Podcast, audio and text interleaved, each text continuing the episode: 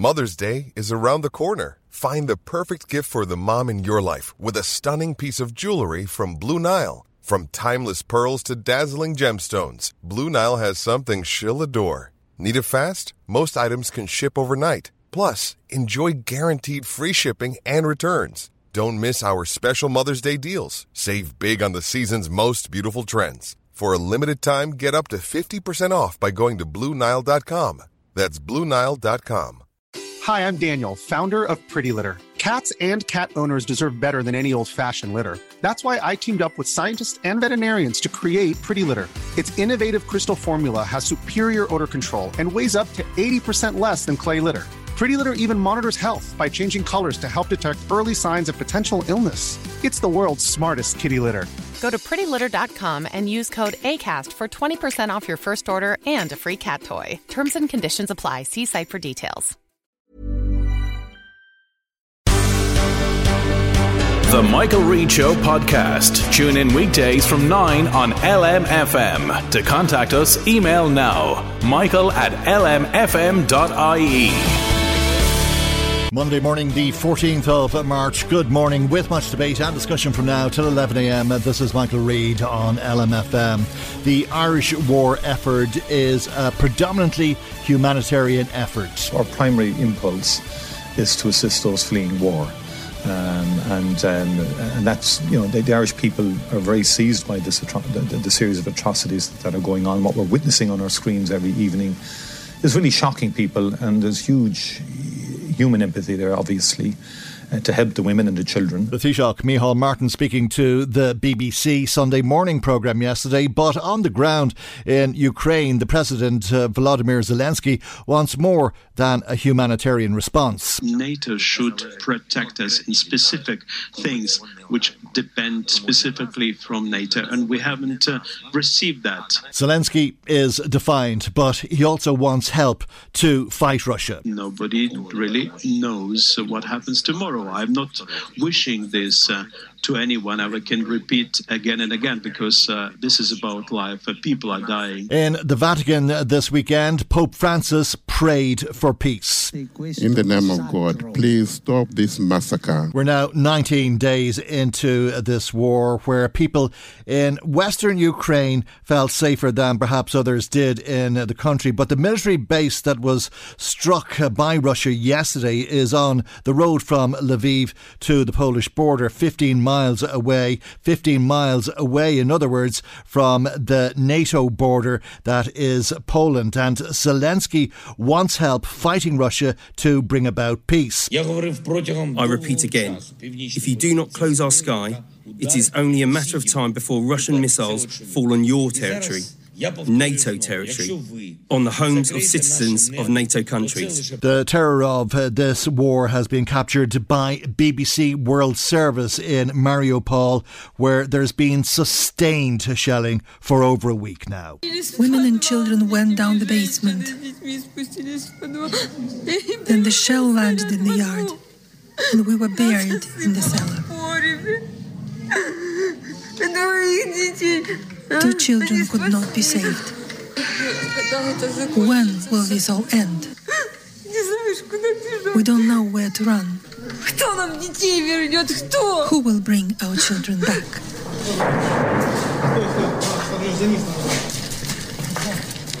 The voices of women beneath uh, the rubble asking that very pertinent question when will all of this end? That recording from the BBC World Service. Let's speak uh, to the Minister for European Affairs, Thomas Byrne, who's on the line. Uh, I'm not sure that you or anybody at this stage, Minister, would uh, attempt to answer that question. No, I mean, there's nobody I think can really look into the mind of Vladimir Putin, but I think the most important thing is that the Western world is as united as it can be. Um, I think that we are um, certainly in support of Ukraine and giving the help that we think is appropriate in each individual case. In some cases, that is military help that's going. In other cases, like us, uh, it's humanitarian support as well. Uh, that's what we can do. But I mean, you know, the, the, the reality is that unless Putin himself decides uh, to end this, this is not going to end. So that's that's why we're putting the squeeze uh, on Russia as much as we can. I mean, their stock market has closed. The ruble is worth, I think it's worth an American cent now rather than a dollar um, things are collapsing there economically. But the question is, will the Russian people see this for what it is. They're not seeing it on the television screens, that's for sure, in the way that we are. Uh, and when they realise that the cause of their suffering is not the West, is not America, is not NATO, uh, but the cause of their suffering is Vladimir Putin. Um, and that realization has to happen within Russia, and that's a difficult realization, I think, for them to have. How much weight would you give uh, to the peace talks that are underway? Um, it's, look, it's hard to know. I think it really need to be a military analyst, quite frankly. The thing is so complicated. But I think they're happening. Russia is not not advancing as much as maybe it had hoped. Uh, it's a very proud country. So there may well be an opportunity for Russia to kind of strategically kind of roll back. I sincerely hope that there will be uh, because they're certain while look they're they're causing a huge amount of indiscriminate damage uh, to Ukraine. I think it's obviously horrifying us. I think if the Russians knew exactly what was happening, I think they'd be horrified too. Um, so there is a chance uh, for Putin, I think, to decide he's gone far enough. I mean, Putin's only objective is to stay in power. I don't think he cares about NATO. I don't think he cares about America, Russian people, Ukrainians. He wants to stay in power.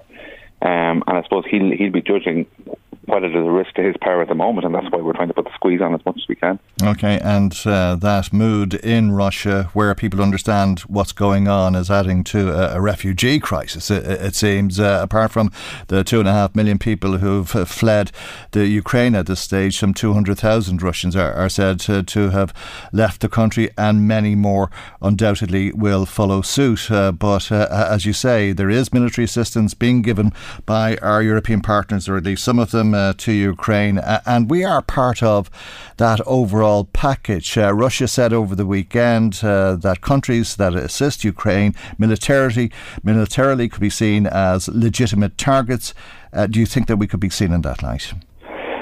No, I don't think so. I mean, of course, nobody can predict what, what Putin is, is going to do, but we've got to stand on the right side of this. We're, we're not taking part in a military alliance. We basically don't have military equipment to give them. Yes, we have some, but we essentially have very little. Um, and our focus has been on humanitarian help and on protective help as well. I mean, there will be some military help going into Ukraine from Ireland, but it'll be in the form of things like helmets or uh, protective equipment or um, just personal protective equipment, etc. That, that's what will come from Ireland. Um, and if there's a target in our head, I don't know. Um, I'd say it's highly unlikely. I think that would be a major miscalculation by Putin. He's used a huge amount of his army to go into Ukraine as it is. And I would guess that he would certainly try and bluff uh, the rest of the Western world. But his capability to do that, I, I, would think, is limited. But again, these are these are big questions that we didn't have to really consider. Certainly, we had the luxury of not considering, um, uh, you know, in the, in the last few years in much of the Western world. Will Ireland take a, a, position on as to whether there should be that support, given that we're not going to give that support ourselves? But on the other hand, you've uh, the Ukrainian president asking uh, for a no-fly zone. Well, a no-fly zone is kind of above our station, really. For anyone in the Irish government, it's not something that we would ever be participating in the decision making on. So that would be a matter for, for other countries. But that is a major escalation. Yes, they're asking for it, and I have to say looking at it from, from outside of that particular debate where I won't ever have to make that decision, um, I think it probably is the best decision by Biden uh, and the Western world at this particular time because it does risk escalating the conflict. The conflict is bad enough, uh, and I don't think that we really want to escalate it. Um, so I'm I'm satisfied with the decision that those who make these decisions make. Um, but really we have no we have no part or say in that because we're not part of NATO. Mm. Um, but it seems to me that it is a wise decision for the moment. A difficult decision, there's no question about that. Um, but a wise decision, and I think people. I, am very happy that those in power, in the, the global scheme of things, um, are not panicking, are not rushing into things that maybe could cause a major backlash. Um, but taking things very slowly, and they are providing a huge amount of weaponry uh, to the Ukrainian people as well. Mm. Uh, it's hard not to wonder if uh, part of uh, the Western strategy is to let Russia think that there will always be resistance because there's resistance in Ukraine.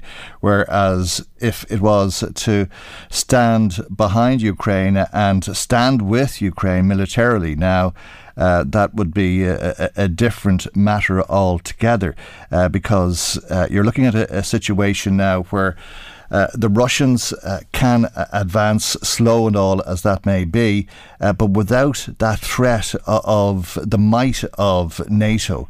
Uh, and uh, in lieu of that, they may continue with that, and they may end up actually doing something like one of those missiles firing. Uh, beyond where it was meant to and into Poland, which could have very easily been the case over the weekend.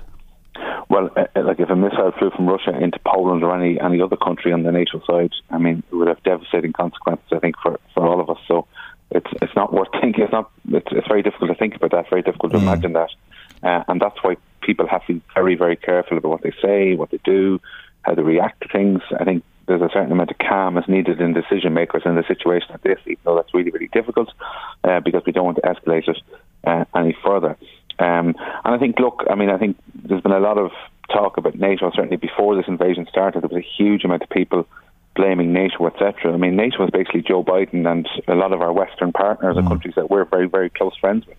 Uh, and they're a defensive alliance. They don't want war. Uh, we don't want war. Um, we're not joining them anytime soon, by the way. But I, I think this impression that has been given over the last few years that there's some kind of threat or there's some kind of bad guy, um, I think has been certainly shattered uh, by this particular um, war here, where we see that Russia has simply gone in uh, uninvited into Ukraine. Mm. Blame NATO, but I think I think blaming NATO is only a sideshow for Putin. I mean, this is all about uh, him making uh, this vision of Russia that he and, and some others have had throughout Russian history that it's this great country that needs to be bigger, um, and that's that's that's the difficulty that everybody's in. At the but is there an argument uh, that NATO has left uh, the adult male population population of Ukraine as a human shield uh, against a war with Russia, a, a, war between NATO and Russia, and that's why it's not intervening because there is uh, that resistance. If that resistance uh, wasn't there, maybe they would move on elsewhere. Maybe the war would end. Maybe NATO should be saying to the Ukrainians, uh, "We will help you. We will fight this war with you," or tell them to surrender. In other words. Well, I think, look, I mean, uh, the Western powers are giving a lot of weapons to the Ukrainians, but the truth is that if they if they directly intervene in the war, there is no question that will escalate things to a much greater degree uh, than is already the case, and the suffering will be much worse, not just in Ukraine, but in many other countries. Uh, we'd probably have a state of war. So, from outside of NATO and looking in at decision making that's happening, it seems to me that they've they've taken the right decision at the moment. Uh, that that undoubtedly is a very difficult decision for people when they're looking at the suffering that's happening there. I mean, unde- I have no doubt when this is over, people will look back and say, "Why didn't he intervene?" But it seems to me at the moment the calculus is very, very finely balanced between helping the Ukrainians as much as they can mm. uh, and preventing further escalation. And what if China intervenes on the Russian side? I, I doubt very much that's going to happen. Hmm. Again, you'd have to ask the Chinese, but I doubt very much that's going to happen. Um, that's not, that's. I mean, this thing has escalated far beyond anyone's imagination up to now. It has put the Russian army itself under huge pressure if they were to have any other incidents in any other part of Russia. Russia's a massive country. Mm. It's got a tiny, tiny border with NATO. It's got much greater borders with many other countries. Uh, I don't think that's a likely scenario. I think I think a lot of countries who are maybe looking at potential wars in the future will sort of think twice of things now and say it's it's a, it's a lot easier in theory uh, than putting people out there. And eventually, okay. stories get back home, and the, the you know the public lose satisfaction with their governments if lots of bodies are coming home and. Mm um, families are affected and all that. So, so I know, but we're, we're, we're living through times where the impossible is happening, and we would have thought yes. a couple of weeks ago that it was impossible to have war again in Europe. And uh, the American National Security Advisor Jake Sullivan will be speaking to the Russians today, and he'll be telling their diplomats that if they do support Russia in any way, there'll be serious sanctions placed on them by the United States. There's no doubt, like, I mean, if any other country gets involved supporting Russia, that they will be sanctioned severely. And that's already happening, actually, with Belarus. So the European Union is working this week now to expand sanctions on Belarus, uh, as well as potentially on Russia as well. Um, so that will certainly happen any country. At the, at the moment, there's only a few, uh, literally one handful of countries that have supported Russia, and they are genuinely the basket cases of the world, countries with the, the worst possible regimes, the likes of Belarus, Syria, Eritrea. Uh, they they have supported Russia, and they're not going anywhere fast. There's a, another set of countries have abstained in any votes in the UN, the likes of China, India. They'll be looking very very carefully as well because they they've seen what the Western world has done uh, with Russia. Uh, in terms of the economy, and that's not something they want for their for, for their own country. So, I, I wouldn't foresee uh, an escalation of this beyond this. We've seen what Russia's been doing uh, on the Ukrainian border for the last number of months. Uh, it was obvious, certainly obvious to me in December, and I would have said it publicly in January that I thought this was going to happen. Um, they have, you know, it takes a long time to prepare for this. You can't just go with, decide one day and happen the next day. So this has been happening for a while. It's not happening in other places. Um, but you're right. It seems the, the impossible has happened. Okay, Minister, we'll leave there for the moment. Thank you indeed for joining us uh, this morning. That's Fianna Fáil TD for Meath East, uh, Thomas Byrne, who's the Minister for European Affairs. Michael, Reade on LMFM. Well, the price of everything is only going in one direction, and uh, the price of coal goes up again from today. Let's uh, talk to Patrick Reynolds, who's uh, the National Account Manager with CPL Fuels in Dundalk, which is uh, one of Europe's leading suppliers of solid fuels. Good morning to you, Patrick, and thanks for joining us on uh, the programme uh, this morning. There'll be significant increases from today, again in April, and again again in May as a result of carbon tax, it seems. Yes, thanks for having us on, Michael. Um, yes, unfortunately, uh, primarily due to the terrible events that are unfolding in the Ukraine, um, inflation is affecting the solid fuel industry the same as it's affecting other industries. Um, and we have an immediate um, price increase going into the market, as in from today, um, of four euros fifty um, per 40 kilo bag of coal. Um, and that will likely also increase again in early April by a further two euros fifty, given the prices that we're being quoted on the international markets. And finally, you have the annual carbon tax increase that will be implemented from the first of um, May uh, of this year, which will probably put circa an additional ninety cents uh, on a bag of coal. So mm. there are some eye-watering price increases. It's uh, quite incredible. It's a 50% increase overall, isn't it? And there was a, a, three euro increase in September, which people will be acutely aware of. Uh, but when we get uh, to May, with that final increase, if it is the final increase, uh, which comes by way of carbon tax, you're talking about what, 23 euro for a bag of coal? No, uh, unfortunately, I'm talking about figures in excess of that. Um, currently, the average price for uh, a bag of a quality bag of coal or smokeless coal around the country is 22, 23 euros. Um, you're looking at uh, another six to seven euros increase on top of that. So a bag of coal could be in excess of 30 euros um, by the end of April, beginning of May. Right, uh, and of course, people will tell you they won't be able to uh, afford that. So, uh, if they can't afford it, uh, they won't buy it, and that will be very bad news for your business. Yeah, it's bad for our industry, and we, we understand that. I suppose our primary concern right now is the 80,000 homes we estimate, and the figures from the Central Statistics Office would suggest that there's in excess of 80,000 homes in Ireland that use solid fuel as their only source of heating or their primary source of heating.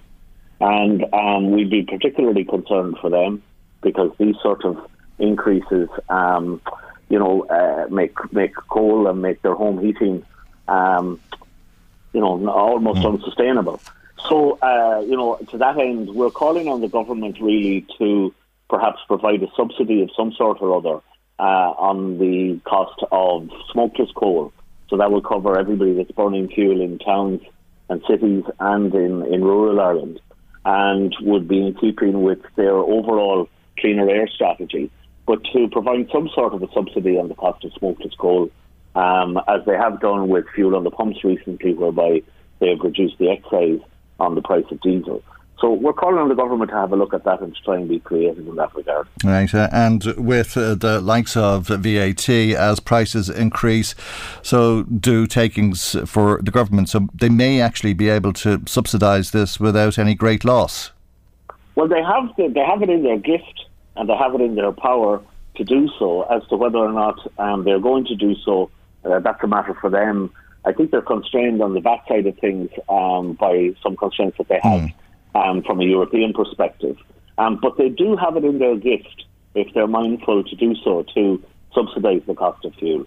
Um, there's no doubt about that. Mm, uh, I think that European directive uh, that prevents uh, those changes uh, to VAT rates uh, is under discussion at the moment. That may change as a result of the war. It may not. But the combined VAT and carbon tax that is paid to the Exchequer is around eight euro a bag. If uh, the state was able to act, it would bring that 30 euro down to that 22 euro that you're talking about presently.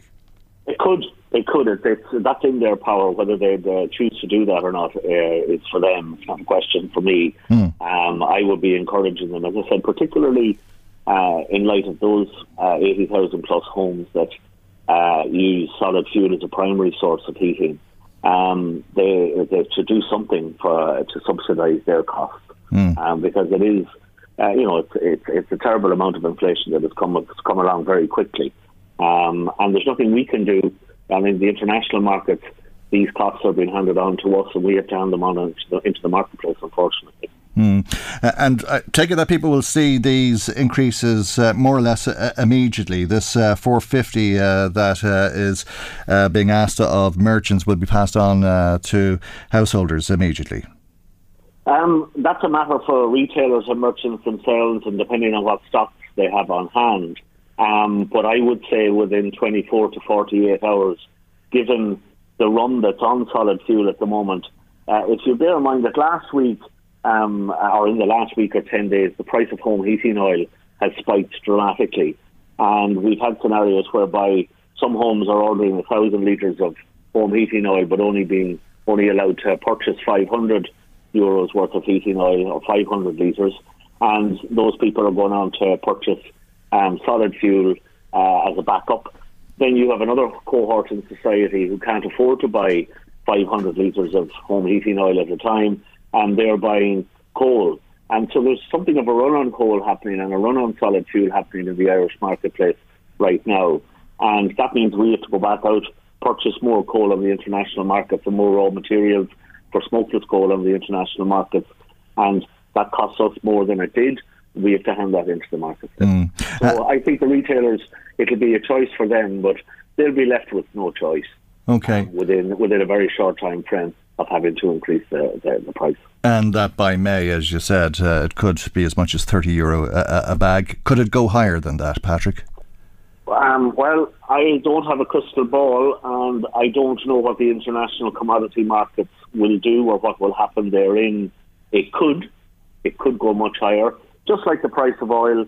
Um, some people had predicted two euros um, for a litre of diesel at the pumps. Mm. Um, some uh, some while back, other market uh, market watchers are suggesting it could go as high as two fifty.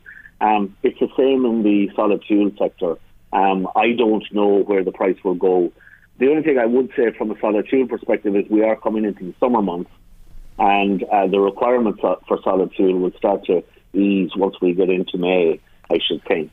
Um, and maybe uh, we'll have, there's talk this morning uh, in the media, from what I understand, uh, of some progress being made in peace talks around the war in Ukraine. And, you know, uh, prices could normalise, stabilise, um, if we were to get a peace accord over there. All right. Well, difficult times ahead. How difficult, uh, I suppose, is uh, the only question at this stage. Patrick, thank you very much indeed uh, for joining us uh, this morning. That's uh, Patrick Reynolds, uh, the National Account Manager with CPL Fuels in Dundalk. thanks as well to Declan, who's in Drogheda and has been on the phone to us. first call in today. Thanks for taking the time to call us and indeed to share your opinions with us uh, this morning for that matter, Declan. He says, How many lives will be lost before NATO steps in? There needs to be a response. We can't just watch innocent civilians being bombed and killed. It's the most awful thing to just sit by and watch this unfold. It's heartbreaking. It certainly is, Declan. And uh, I don't think that there's anybody who would argue with uh, the sentiment of what you're saying. Indeed, in line with the sentiment of what you're saying, we hear a, a little bit bit more now from Pope Francis uh, through the voice of a translator from Vatican Radio, uh, giving his Sunday Angelus address uh, in the Vatican yesterday. The city that carries the name of Mary, of Mary, Mariupol, in Ukraine, is being devastated in front of this barbaric killing of children and innocent people, there is no strategic region, reason. There should be just immediately a cessation of this violence so that this city will not be reduced to a cemetery. I unite my voice to those who seek the end of this war. In the name of God, please listen to those, to the cry of those, and let us put an end to the bombardments and attacks, and let us work towards negotiation and creating humanitarian corridors for civilians. In the name of in the name of God, please stop this massacre.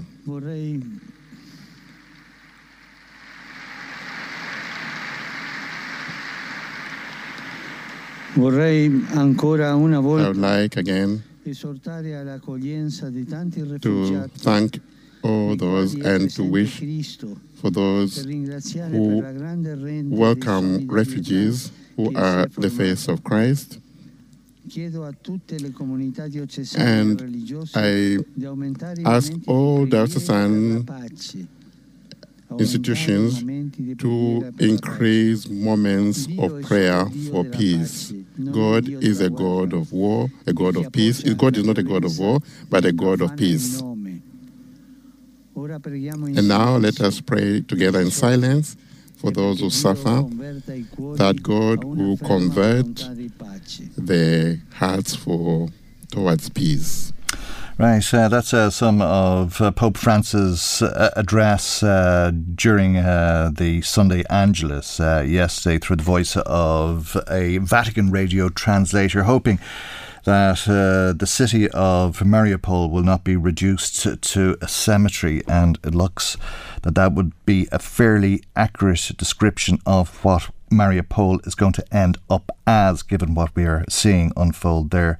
It's a non stop onslaught. Uh, and of course, we're feeling it here in different ways. Uh, and uh, the coal, uh, as we were discussing, the cost of it and everything else for that matter, seems to be part of the price of war, if you like. Seamus in Dundalk says it's getting very serious, Michael, when you see the price of a bag of coal going up by 450 just like that, and further increases likely too. How can people on a pension, social welfare, or low incomes afford to heat their homes? The only saving grace is that we're coming into the summer months, but if it continues into the winter, there will be people in real trouble trying to afford to heat their homes. The government will have, have to give more help to people. Thank you indeed, Seamus. The reality, reality of this is that this uh, could very well go on for years, uh, and we could go from one winter to a summer and on to the next winter and so on, obviously. Uh, but thank you indeed uh, if you have been in touch with us uh, so far today. As always, we'd love to hear from you. I'm sure you know uh, the different ways of phoning, WhatsApping, texting, or getting in touch by email or social media for that matter. Michael, Michael Reade on LMFM. DOCA says uh, the Irish Association of Non Governmental Development Organisations, an umbrella group, if you like, for organisations well known to you, like Concerned on Bosco, GOAL, the Irish Red Cross, Plan International, Serve, UNICEF Ireland, and World Vision. Jane Ann McKenna is the Chief Executive Officer of Dóchas, and she joins us now. And a, a very good morning to you, Jane Ann, and thank you indeed uh, for taking the time to be with us on the programme uh, this morning. We were just listening to part of the Angelus uh, address from Pope Francis in the Vatican yesterday, and the Pope sounding pretty much helpless like the rest of us, and the world watches on as the blood flows in the Ukraine. What can we do, or what is it that we should be doing? Well, I think um, you're right to say that there's a huge level of. I, I, couldn't. I think to say frustration is, is is too much of an understatement. But I think witnessing the suffering that we're seeing on our screens every day and hearing the testimonies of people coming out uh, from Ukraine or indeed who have fled, um, you know, it's quite horrific um, what they are saying in terms of what they've had to leave behind or indeed the journey that they've had to endure.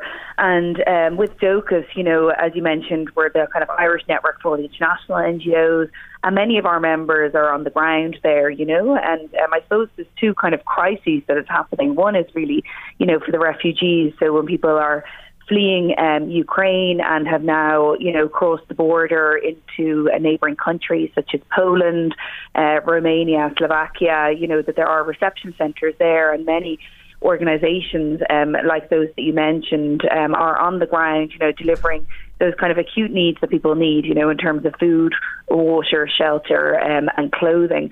And then there's also, you know, the reality of um, people who are, I suppose, still in Ukraine, you know, and we've heard horrific reports from Mariupol of um, that that's very much besieged at the moment, and you know, there's an intense difficulty in being able to get some of the aid directly to some of these besieged mm. cities, or indeed for them to be able to leave, and for individuals to be able to leave safely. And I think, you know, um, a lot of the Irish NGOs very much are calling to ensure really that you know that those um, individuals are able to flee safely. You know that they are mm-hmm. able to move. That civilians themselves should never be targeted, and indeed any civilian infrastructure such as hospitals, such as schools, um, uh, you know, should not be um, the object of a military target. Of course not, but at this stage, as things stand, uh, that almost sounds like wishful thinking. Um, it does, but you know there is international humanitarian law, and mm. you know I have been working in many conflicts over the last number of years, including in Afghanistan, and have been following Syria very closely. And you know we have seen that you know um, unfortunately civilian structures have not have been the kind of direct target of attacks. But you know, this contravenes international humanitarian law under the Geneva Conventions, and the civilian infrastructure should never be a target, or indeed, you know, it should not be only dependent on you know um, initiatives such as humanitarian corridors for individuals to be protected in these circumstances. However, you know, as you said, it, it, the situation at the moment, uh, we've seen the hospital being bombed in Mariupol um, last week. You know, it does seem that the rules of law are not being, um, or there are rules of war and, and they're not being followed. And I think now it's really around, you know, clear humanitarian agreements in place to ensure that, you know, um, there is a safe passage route for those who are able or willing to flee, and that that agreement is respected by all parties. And I think that there, you know, there must be. It goes down to being advance notice, you know, down the military chain of command, but indeed to individuals who are in many of these besieged cities, um, you know, where the communication power networks are down or unreliable that they actually can get a clear indication of, you know, when there is a safe passage to be able to go. Mm. And, you know, this is at a bare minimum which should be there. Well, absolutely. And I, I, don't think there's a person listening to you who would disagree with anything that you've said, Jane Ann. But how do you get that message to the Russians or how do you get the Russians to accept that that is uh, only reasonable at a, a minimum?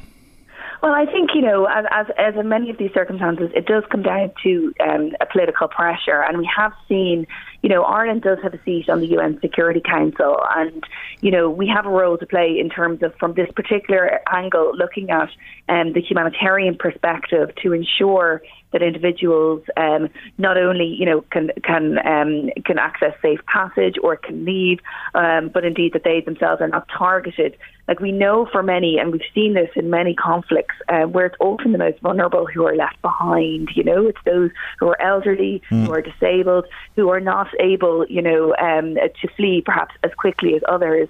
And you know, it is ensuring that um, you know, all measures are taken to ensure that civilians are protected and are given that safe passage. And I think that should really be one of the key focus areas. Um, you know, not only mm. kind of in Ireland at the UN level, but also at the EU level to make sure that we are promoting and asking for that as well. Okay, well, there's peace talks taking place, uh, obviously. We're all very hopeful that they'll be successful. I don't think anybody is particularly optimistic uh, that uh, that's going to be the way it, it turns out. And this is a war that could run for many months, many years even. Uh, but even if it was to end now, given what has taken place in Ukraine, uh, given uh, situations like Mariupol, where the city has been flattened, uh, and the problems that people will face uh, trying to return home because there won't be homes, there won't be cities, let alone their houses. Uh, uh, how long, if this war was to end now, how many years would we be dealing with uh, the uh, fallout from it? Well, I think you know in in any conflict situation, and I don't think uh, Ukraine is unique in this regard. But you know, it will take years not only to rebuild, you know, the the physical infrastructure side, but the, the trauma that individuals have endured during this period, you know, will continue for years to come. And I think that that cannot be underestimated, um, you know, in terms of the supports that are needed uh, for individuals on the ground. And we see that, you know, for people that are fleeing now, you know, who are, um, you know, either in um, Lviv or who have who've made it out of Ukraine, you know, um, they have often left loved ones left behind. You know, um, they are. There's a huge level of uncertainty as to what happens next, mm. where they should go, and you know, this level of trauma does continue. Um, you know, even after the fighting stops, and I think it's it is important. You know, we have there are a number of aid agencies that are now. You know, they're on the ground. They are. You know, part of what you're doing as an aid organisation is you're spending so much time talking with the individuals and really trying to understand what their needs are, you know, and really trying to understand not only, you know, what their physical needs are, but indeed what their mental needs are and seeing how you can provide that level of support. And that's indeed what many of the Irish aid agencies are doing now on the ground in border countries, or indeed, you know, those who are, you know, dealing with a lot of the internally displaced now in Lviv and in other areas, mm. you know, that have moved from other parts of the Ukraine. Well, they were feeling safe in Lviv or relatively safe, uh, I would have thought, up to the weekend. Uh, yeah.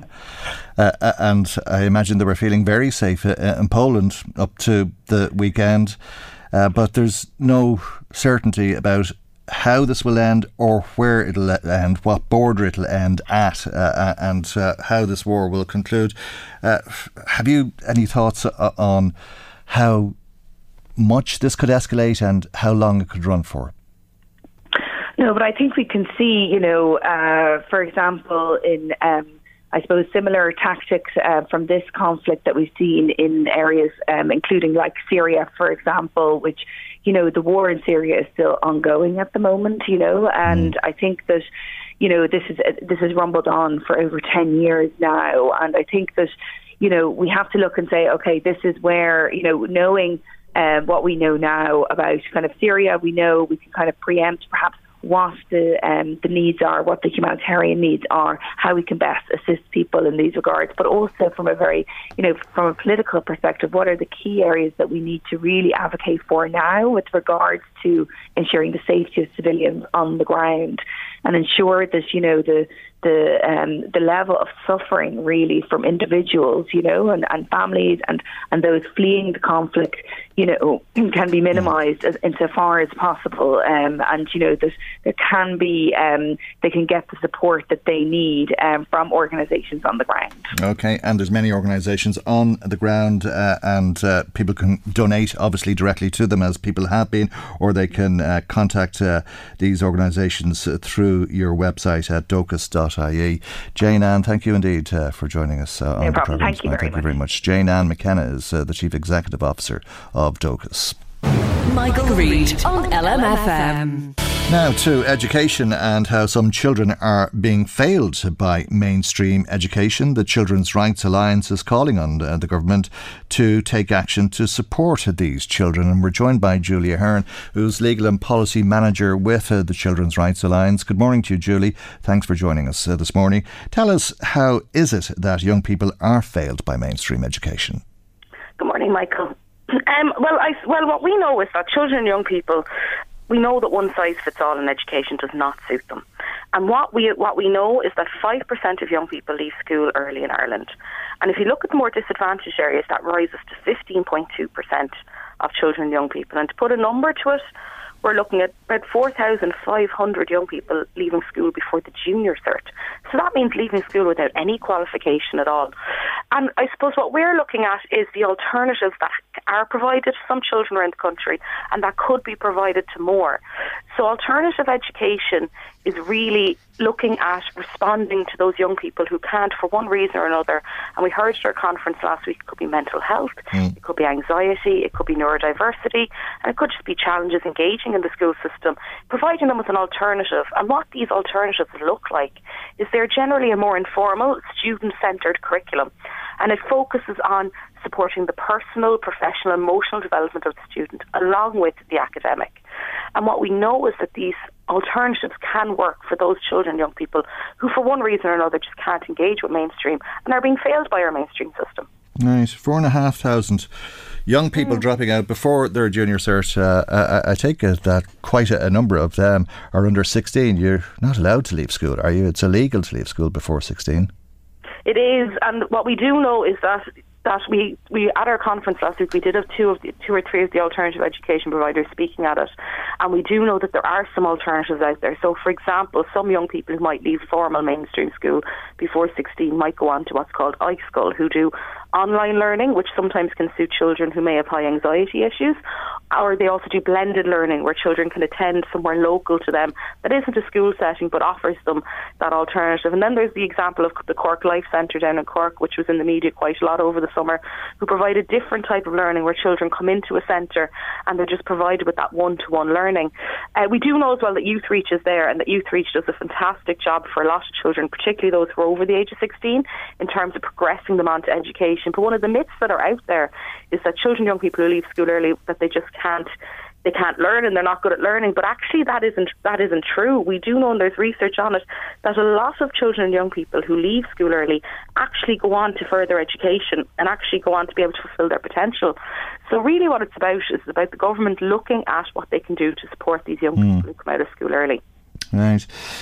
Um, it's very young, isn't it, uh, to be leaving school? Uh, and uh, if it's not permitted by law, is there any follow up, or, or, do these children just leave school at 14 and 15 years of age, or is there such thing as uh, the school inspector these days uh, who follow it up and uh, take whatever action is necessary? Yeah, the education welfare services within TUSLA do engage with families and try to, first of all, encourage students to stay in school and try to put supports in place. But sometimes they actually refer to these alternatives that are out there. But I suppose the issue is, is that these alternatives aren't everywhere and that there are some young people who really struggle to, to attend them.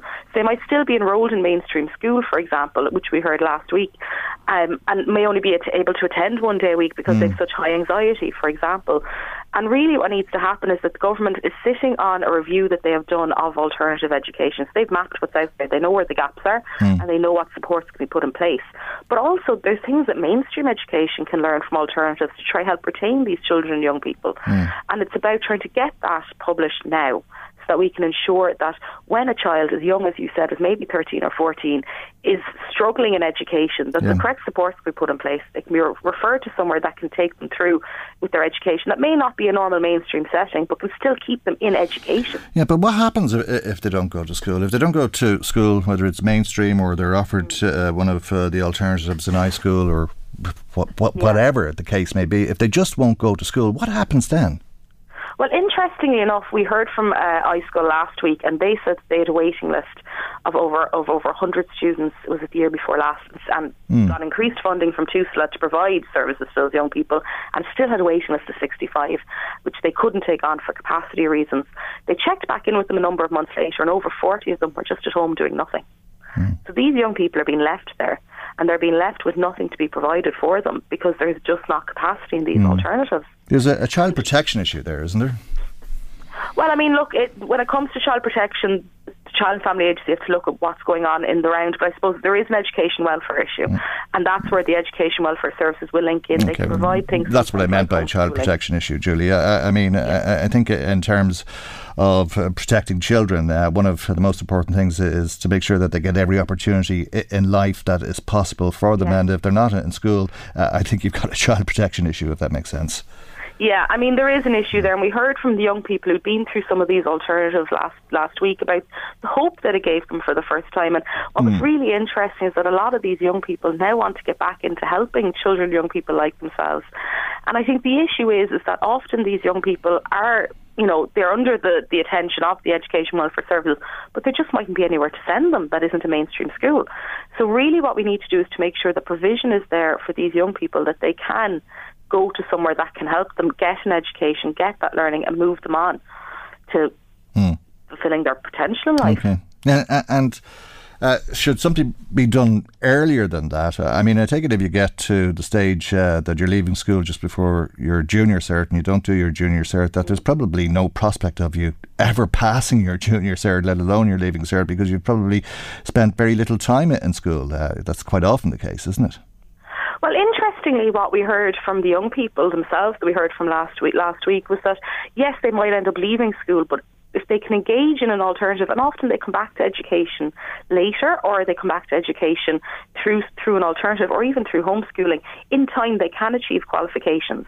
Mm. And that's the really interesting thing is that, you know, some of these young people may have left school, you know, for maybe a year or two because of their mental health and they come back into learning and they often can go on. We heard from one young person who's in college studying teaching, another who's looking to be a psychologist, and another who hopes to go on to work in early years profession. So the, the, the myth, I suppose, that, that I suppose that children, young people can't learn is really not there. I think what needs to happen is that we need a child centred response to when, to when children, young people drop out. And sometimes, yes, it takes a little bit more time, but often they can come back into education and fulfill their full potential. Mm, okay, and we have this iScoil model, uh, as you say. Uh, what is it that you're looking for from government? Is it more resource to be put into that, or are there other models that you've been looking at elsewhere uh, that uh, could be adopted here? Yeah, there are a number of models that are available within Ireland, and there, but I think the issue is is that the government have to report on what is out there, what the gaps are, and what provision needs to be made, and that's what we need to see published because there are a number of different alternatives out there that will work for various different children, and really what we need to see is what is actually out there, what is needed, and then that provision to be put in place. Okay, well. I think there's uh, probably four and a half uh, thousand young people uh, who could benefit uh, from something that uh, was mm-hmm. done for them. But uh, we'll leave it there for the moment, Julie. That's quite a, a shocking figure of four and a half thousand people dropping out of school so young on an annual basis. But thank you, as I say, for joining us on the programme this morning. Much. Julie Ahern is the Legal and Policy Manager with the Children's Rights Alliance. Now, let me bring you some more of the comments coming to us today. People are very concerned, I think, about the the increase in the price of coal. Uh, and of course, you add it to the petrol and uh, the price of your shopping. The groceries are, are going to go up uh, for that matter. Uh, so everything will go up in line, and uh, it seems as though mortgage int- interest rates could be increasing, rent will increase, and so on. But Anne in Drogheda in touch with us about the price of coal. She says it's very hard to heat your home now as it is, and people are, are going to end up living in cold houses. It's a choice between heat or eat, which is a, phrase, a turn of phrase that has become uh, very well known to all of us, uh, unfortunately. Thank you for your call uh, to the programme uh, this morning. And uh, we've Paddy Duffy texting us today, and he says there's one solution to all of our problems, or at least this one get rid of Putin by any means possible. Some people are, are suggesting that he has gone cuckoo. No, he hasn't. He's just power hungry, a power hungry psychopath, Paddy says. Like a, a rabid dog, you don't negotiate with it, you put it down. Very strong thoughts. Thank you indeed uh, for sharing with, them with us on the programme today.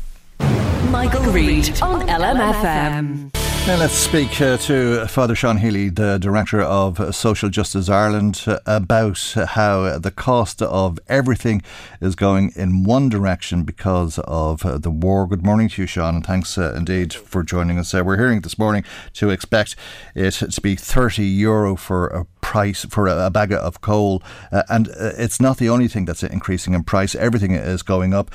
you've some solutions that you're suggesting to government, two main ones to do with uh, social welfare and tax credits. That's right, uh, and I think there's a problem go- uh, here that the government is like not addressing very effectively, and that is that there's going to be a lot of poor people falling through cracks in the in the in the system, if you like. Uh, part of the reason is that uh, the core social welfare rates uh, were increased by half, only half of what was required to maintain the status quo in the budget of 2022. And before that, in the two budgets before that, in 19, 2020 and 2021, there had been no increase at all. So what we have is a situation in which the poorest have seen the value of the payment that they have been receiving falling further and further behind, and their standard of falling. And this, I we've talked about this on the on the, the show before. Like this is a disgrace, given Ireland's uh, Ireland is is one of the richest countries in the world on a per capita basis. But okay, take it from where it is right now. The the problem we have is very much a, a one of income. First of all, okay? And th- that income issue needs to be addressed by increasing core rates in social welfare by an additional five euro now, not Right. next, not next November or uh, in or October in the budget to be applied in January of 2023. It's now that people are facing the the, the bills. Now they have to deal with the char- the, the uh, huge increase in costs, and uh, at least the five euro. Uh, it mightn't seem like an awful lot at one level, but it makes a difference. Uh, at least at least it brings up uh, to what to, it brings up the payment to the level it should have been at before this crisis started in the first place. Well, yeah, it would help uh, to uh, bridge uh, the gap between what was asked last week uh, and what will be asked uh, in May for the price uh, of a, a bag of second, coal. Mm-hmm. the 2nd idea idea we have is that to deal with the working poor issue, are people who are very close to the poverty line, who are in low pay, uh, they don't benefit from the full value. An awful lot of them don't benefit from the Mm-hmm. full value of the tax credits they're entitled to. So we're basically saying you should change the situation so that they are actually able to benefit from the full value of the tax credits to which they're uh, entitled. Uh, in other words, the technical thing is making tax credits refundable. That's what they call it. But basically, it would put the balance of the tax credits into people's pockets again, uh, and not. Uh, and it, it, they, those are tax credits to which the people are entitled, but because their their pay is so low, they're not earning enough tax to have it written off against the credit. Mm, it's a benefit that they don't get, in other words. That's correct. Mm, yeah, right, exactly, okay. Exactly. Right, there's a, a lot of challenges, uh, and all of that might go some way uh, to helping some people, but we're just going to see the cost of everything spiral out of control if uh, this war continues. and that is, that I mean that is absolutely true, and I think it's critically important that we get a grip on it from the very beginning. And um, at the moment, we have some distance to go before we have a grip on it. Uh, the, the, what I think is critical in these kinds of moments always is that. Uh, government tends to go for blanket solutions, and sometimes blanket solutions do the do the trick. Uh, but uh, for example, the the PUP payment uh, was was was a kind of a blanket solution, and the wage subsidy a blanket solution during COVID times, and those worked actually and worked very very well. Why? Because they covered everybody involved. But the problem now is that uh, the, the blanket solutions are missing some of the people.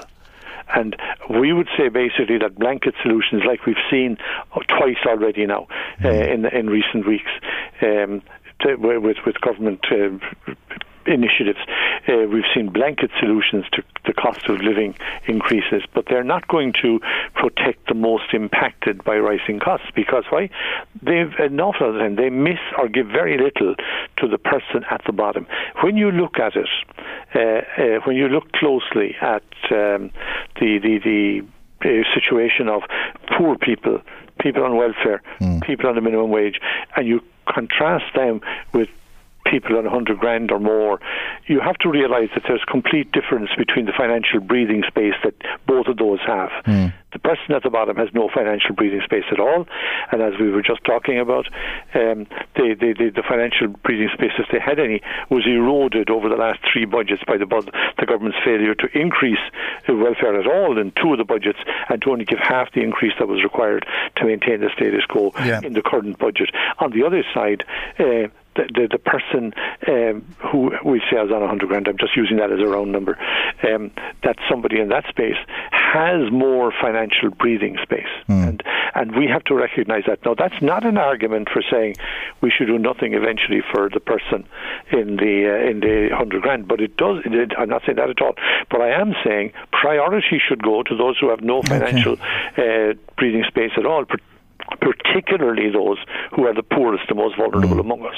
Well, uh, I mean, as I say, these measures could go some way to helping some people now, but uh, in time, if uh, this continues, uh, it's going to do very little. A fiver really will be chicken feed uh, because, uh, I mean, apart from anything else, you've got to look at the resources of the state and you've got to add 100,000 five euros to that if we mm. take in five, 100,000 refugees, and straight away that's 500,000 euro before uh, you do anything at all as such. That, that, that, that's absolutely right. I think I think it's critical that we realise that we're into a kind of a, a different phase. We, are back to, in, in, a way, facing something like we faced at the start of the COVID crisis, mm.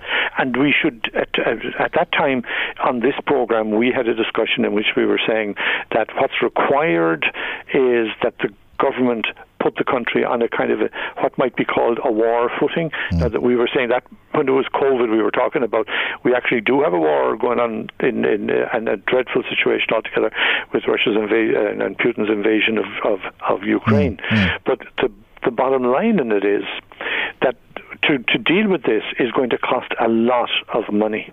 Oh, absolutely. I mean, you look at the majority of Ukrainians don't speak English. That's correct. I, I, mean, that's that that in itself is a huge challenge. The challenges that this country will be faced with as a result of the amount of refugees that we'll accept as a, a result of this war are going to be like none we've ever seen before. 100,000 people arriving all of a sudden who can't speak English uh, is an incredible thing. Uh, they'll Absolutely. Need, they'll need school places, they'll need doctors, they'll they need, housing. Housing. They need public transport. They need, they need school transport. Mm-hmm. Uh, like they, they, they, they need social huge bill. Now, mm-hmm. how we deal with it, there, there's two challenges. It seems to me.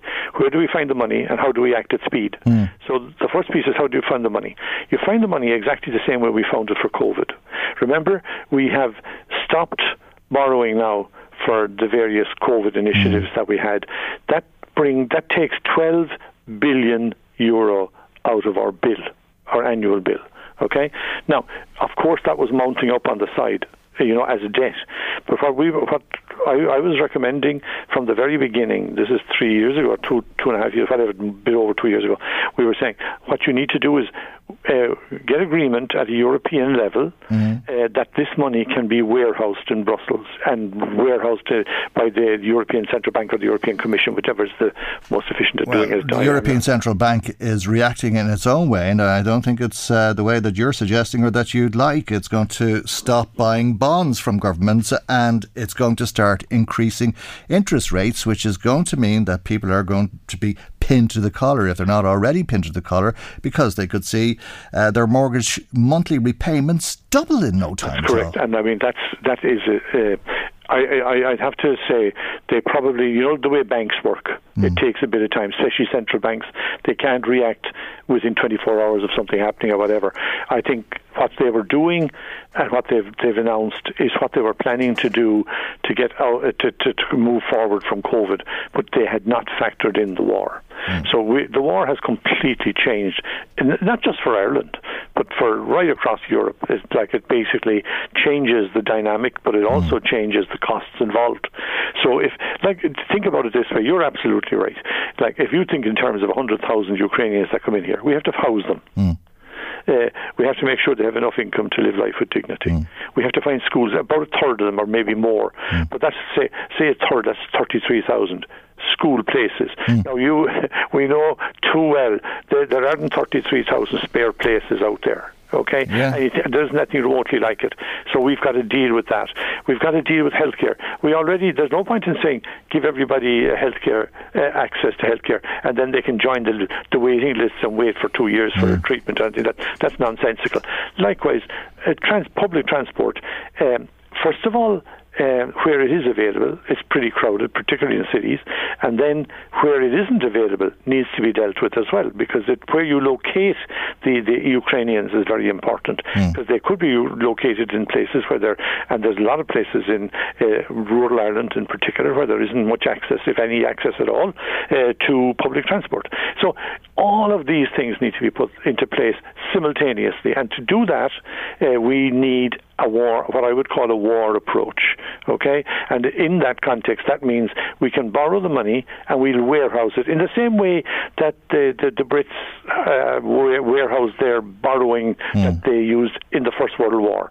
And what hap- actually happened was it's only a few years since they finally paid back in the last decade that they finally paid back their debt, final the final part of their yeah. debt for, uh, since the First World War.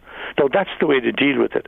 Put it on into a long space and deal with it in that context. Okay, but we know that the pri- price of oil, gas, right. solid fuels, uh, and, and everything else alongside it is going to increase. If mortgage interest rates increase. Uh, uh, and you'll remember back uh, to when mortgage interest rates were 50, 15, 15, 16%. I do, I do. I mean, is that plausible? Could it be higher? I, I mean, what kind of level of uh, house repossessions are we talking about? People being plunged into dire poverty as a result? Absolutely, and I think there's a huge problem there. So, like, I think we have to look at it. Um, there's two aspects. Now, they're very interrelated, but there's the Ukrainian issue, okay? Mm. And we have all those things that I was talking about there. But there is the issue of the rising cost of living part of that was happening anyway, and now we see a huge amount of uh, additional stuff going on. And I, very interesting in this, I think, is, is the, like the, the society needs to have serious discussion about uh, how that those the, the, those kind of hits are to be carried and who's going to bear the brunt. And one of the things um, that uh, I have seen uh, very much in, in recent years is the fact that when you compare capital and labour, like the, the business owners and so on versus the workers, the business owners have been doing far, far better uh, than the, than the, the, workers. And an awful lot of business owners, uh, some business owners suffered very seriously as a result of COVID, but an awful lot of them, quite obviously, uh, did very well and th- that's an, a, an issue mm. we have to deal with. And the only way that I think government can deal with this, and I'm absolutely adamant about this, is by having a, a proper, comprehensive social dialogue process. The idea that in some way or other we can have a discussion about this in a in a in some kind of uh, arena where you bring together 100 people representing everybody in the country, and in some way uh, that they make the, they, they can come to conclusions that we'll all buy. That doesn't work at all. You have to get all the sectors of society involved. You have to hear the, the voices of all of them, mm. and this government has a very bad record on that. A very bad record. It listens a little to trade unions, not a great deal. It listens more to employers. It, it started in, like last week. It was uh, starting a dialogue with farmers, and the first thing they did was issue a series of things, and they got a flea in their ear from the farmers, basically saying, "You want to talk to us, but you're telling us before we meet what what we have to decide or agree to." That's not dialogue. That's an attempt at forcing others to do your will, and that isn't going to work in the 21st century in modern Ireland. Yeah, but surely the options are limited to some degree, and we really are only a speck of sand in the bigger picture that is what's happening on the continent of mm-hmm. Europe at the moment. And there is so much unknown and so much that is out of our hands.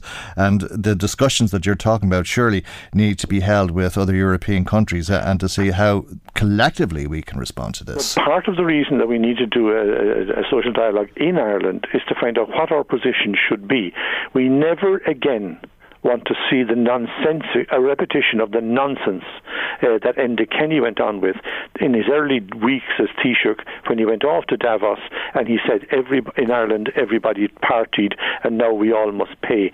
Everybody in Ireland did not party before the crash, and it was not fair or just that it, poor people had to pay back to banks in Germany and wherever uh, for issues they had mm. nothing to do with in the first place.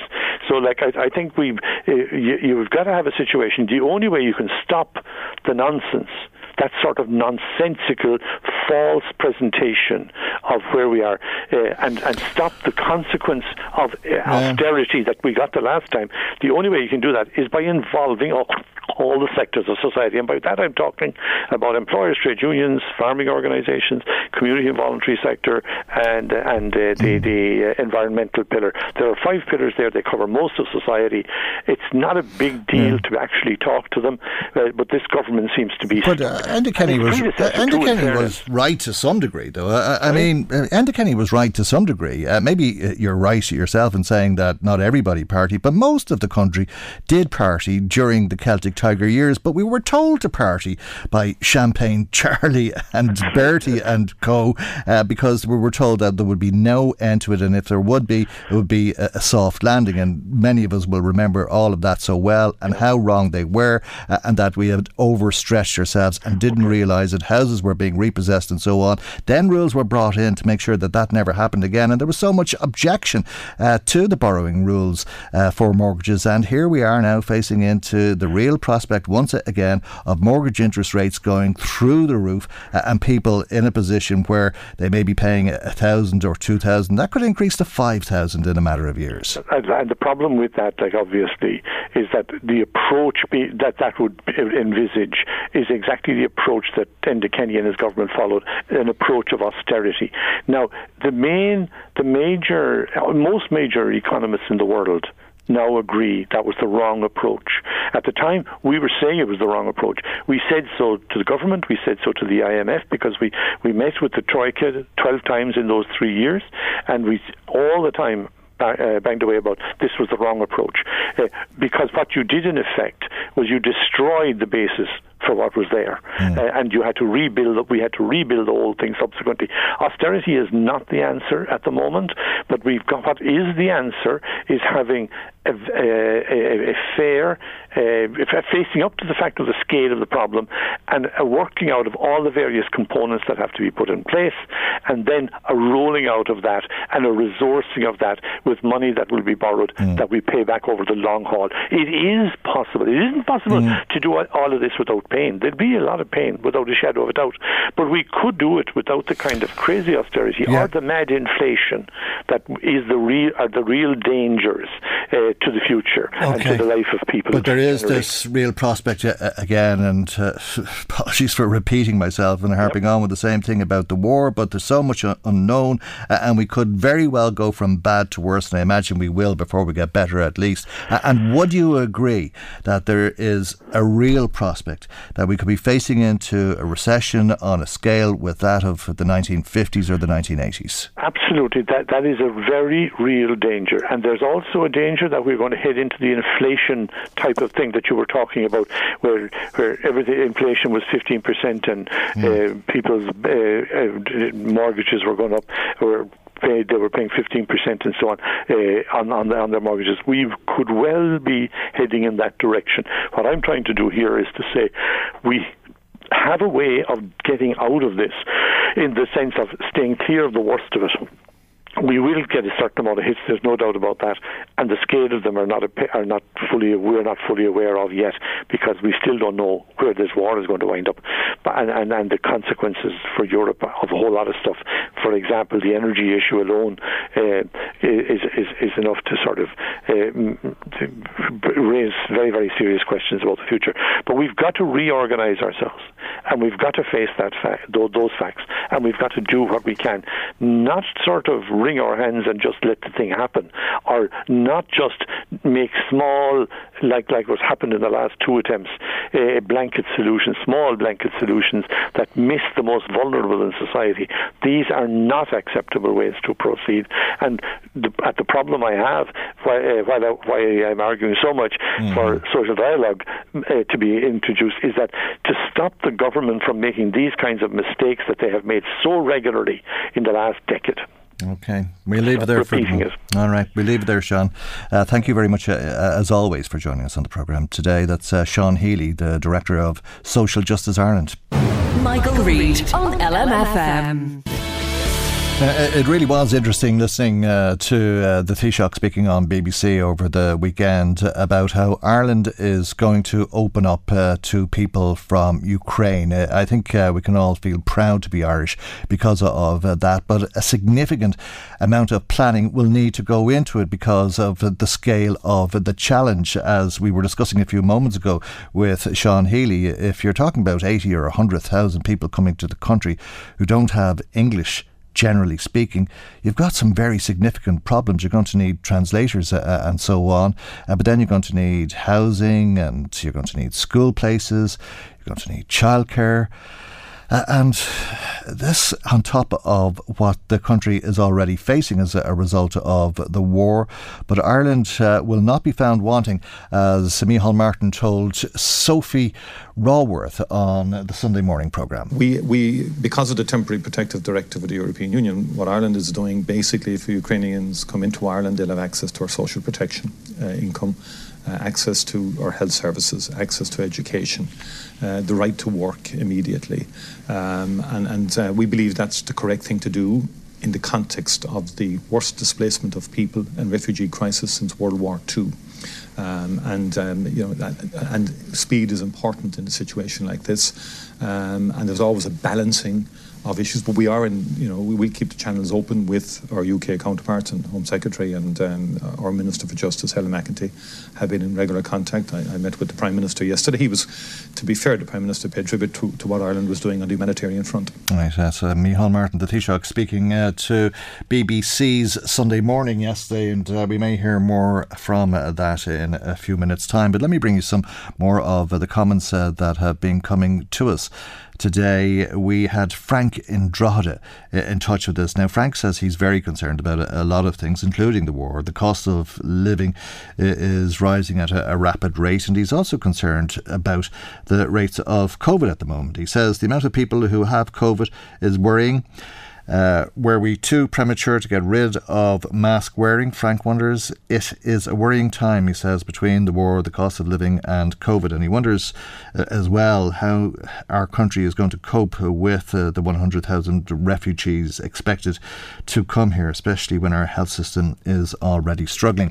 Thanks uh, for that, uh, Frank. Uh, I think there's an awful lot of COVID around. Thankfully, uh, the difference with COVID now is that not as many people are getting as sick as once would have been the case. Uh, I think uh, the last figure I saw for ICU was 37 being treated uh, with COVID uh, when I think about 16,000 had reported uh, developing uh, the disease. It's really a small amount of people who are suffering from a severe illness relative to what we've experienced in the last couple of years.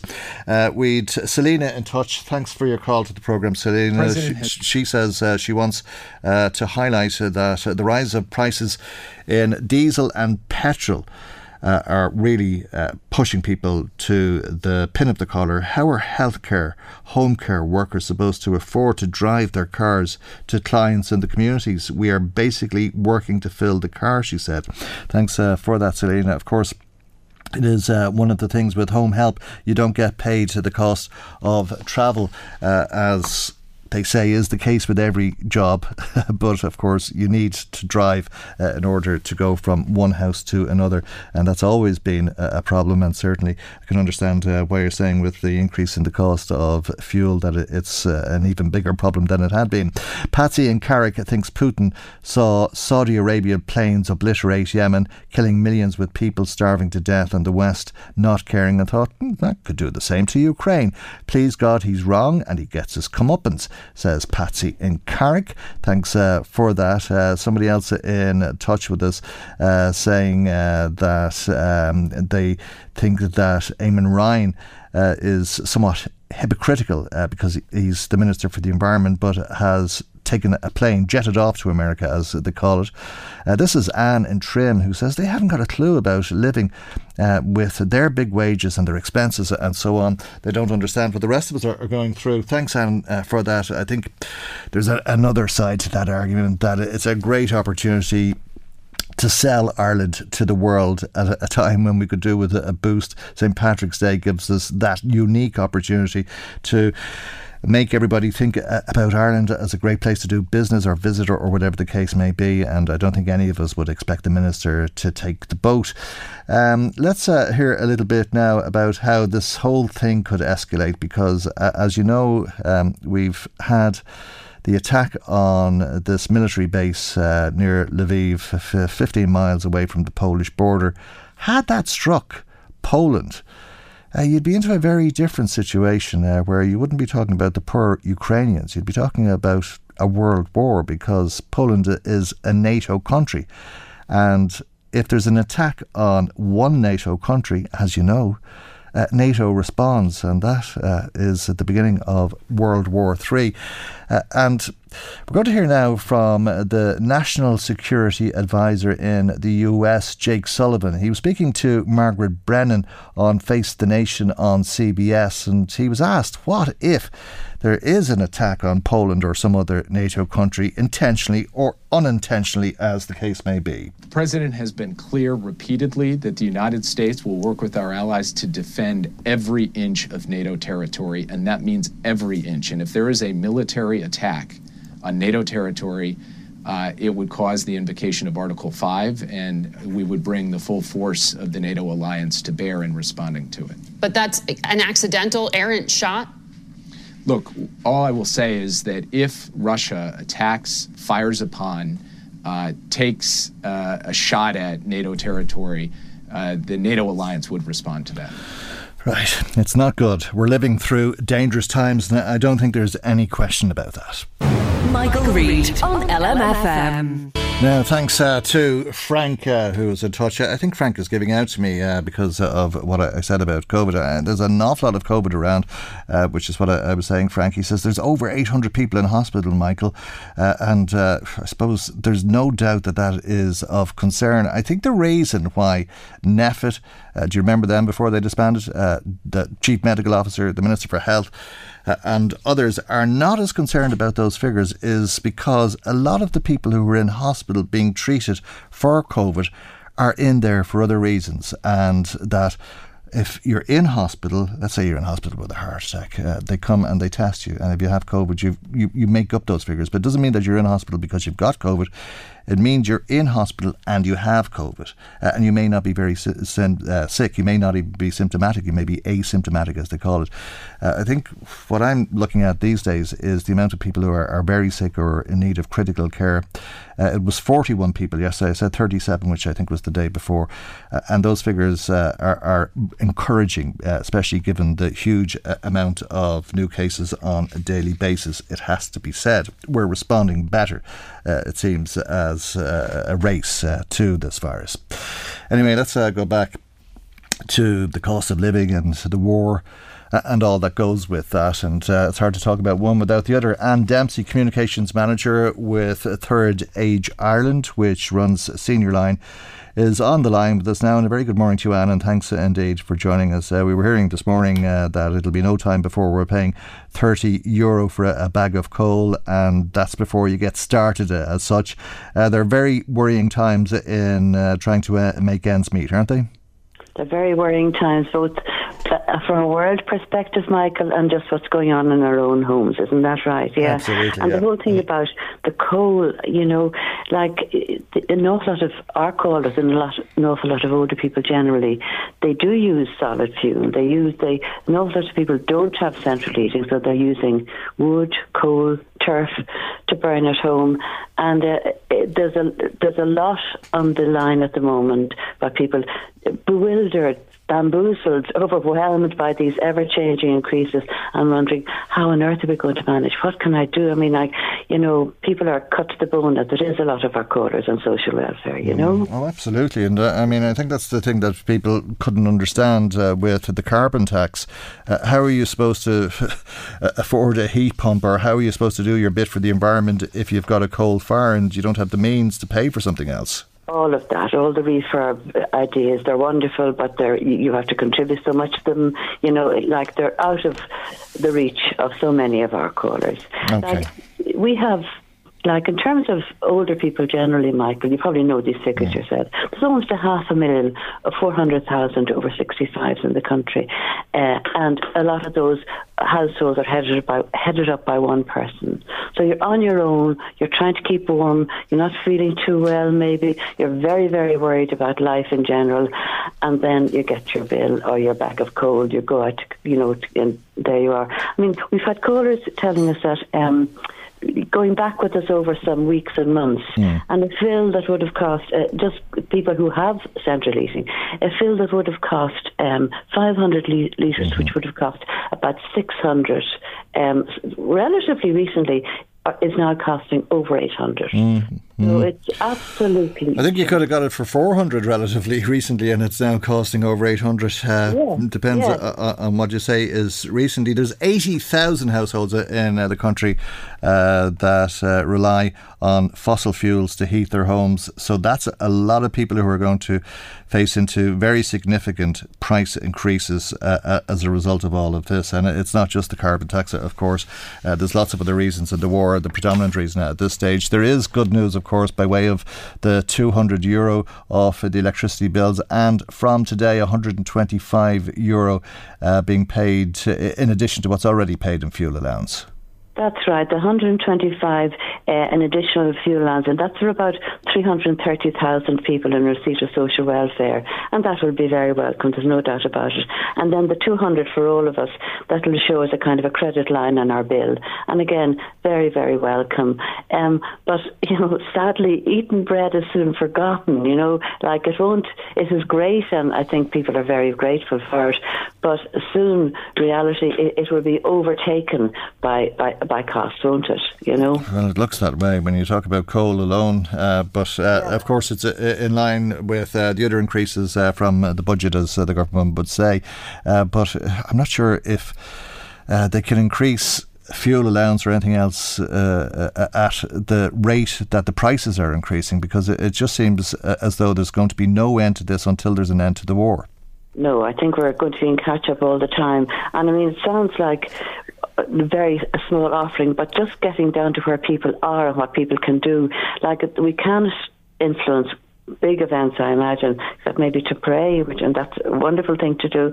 But um, we've been talking to our callers about again. It's not. It's a recurring conversation we have in there about keeping warm, Michael. Mm. About you know, very cold weather can affect everyone, but for older people it's a particular difficulty, maybe heart attack or pneumonia. Mark, mm. I'm, going to, I'm going to need to. You need, you need to cough. Yeah, take your time there. Yeah, take, take your time there. My God, um, you're very good for trying to continue on with that, uh, but. Uh, uh, the, it's about keeping yourself warm. Yeah. It's about taking exercise. And, like, again, for an older person, we can't be running up mountains. We can't be running frequently. Well, we can, but to be careful of our balance. But to get up and move around in the house, you know, get up and stretch your legs, stay active, wear several thin layers. Again, this has proved that mm. uh, w- rather than one thick layer. So never mind your iron gansy. You know, wear a number of layers to trap warmth in the body.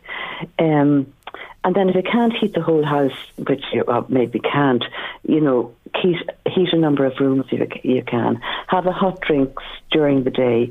Eat at least one hot meal. I mean, none of this, mm, Michael, mm-hmm. is rocket science, but I, I, our callers find that when we kind of come to them with this clutch of kind of the do's, you know, they, they yeah, oh, I never thought of that. And they just don't feel, they feel a bit encouraged and not so alone. Mm, and mm. there is, there are a few things they can do. Do you know what yeah, I mean? Yeah. Well, you get a, a lot of calls uh, from older people uh, and of varying ages, uh, from their 50s right up uh, to uh, very old people. I'm sure there's some people who remember the Second World War and who thought they'd never see war again on the continent of Europe, who you've been speaking to. And I take it that there's just a sense of disbelief that this is happening all over again in the first instance, but in the second instance, that this could be the last of all wars. This could be the.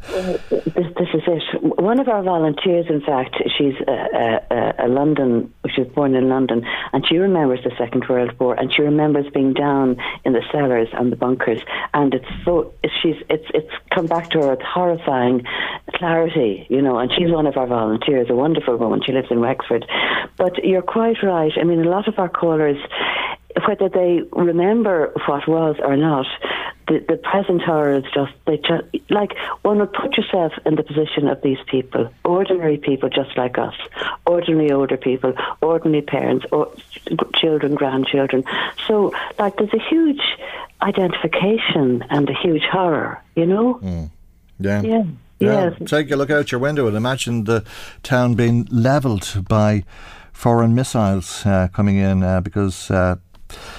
that would have been unthinkable three weeks ago in Ukraine. Uh, in, Exactly, exactly. And then, you know, some of our older callers are kind of really relating to older people there and hearing stories of people, old people are kind of saying, no, I'm not going to leave my home, I'm not going to leave my apartment, I've lived here all my life, and or I wouldn't be able for the journey. And kind of understanding that and relating to that.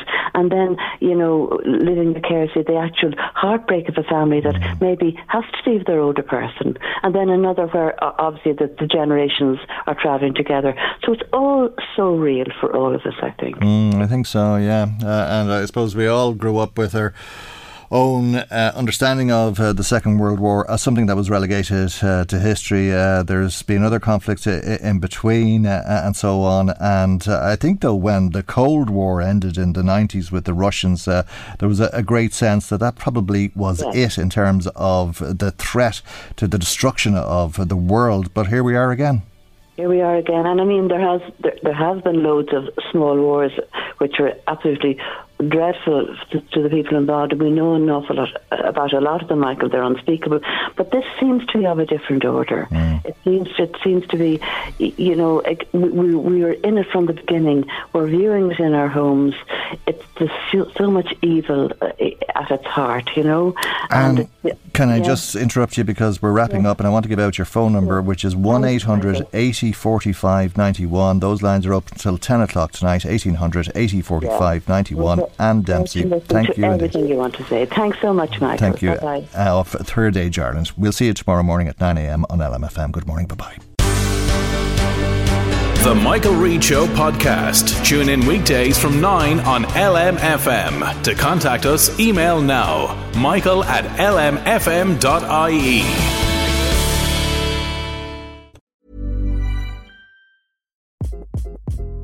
Hi, this is Craig Robinson from Ways to Win, and support for this podcast comes from Invesco QQQ, the official ETF of the NCAA. The future isn't scary, not realizing its potential, however, could be. Just like on the recruiting trail, I've seen potential come in many forms as a coach. Learn more at Invesco.com slash QQQ. Let's rethink possibility. Invesco Distributors, Inc.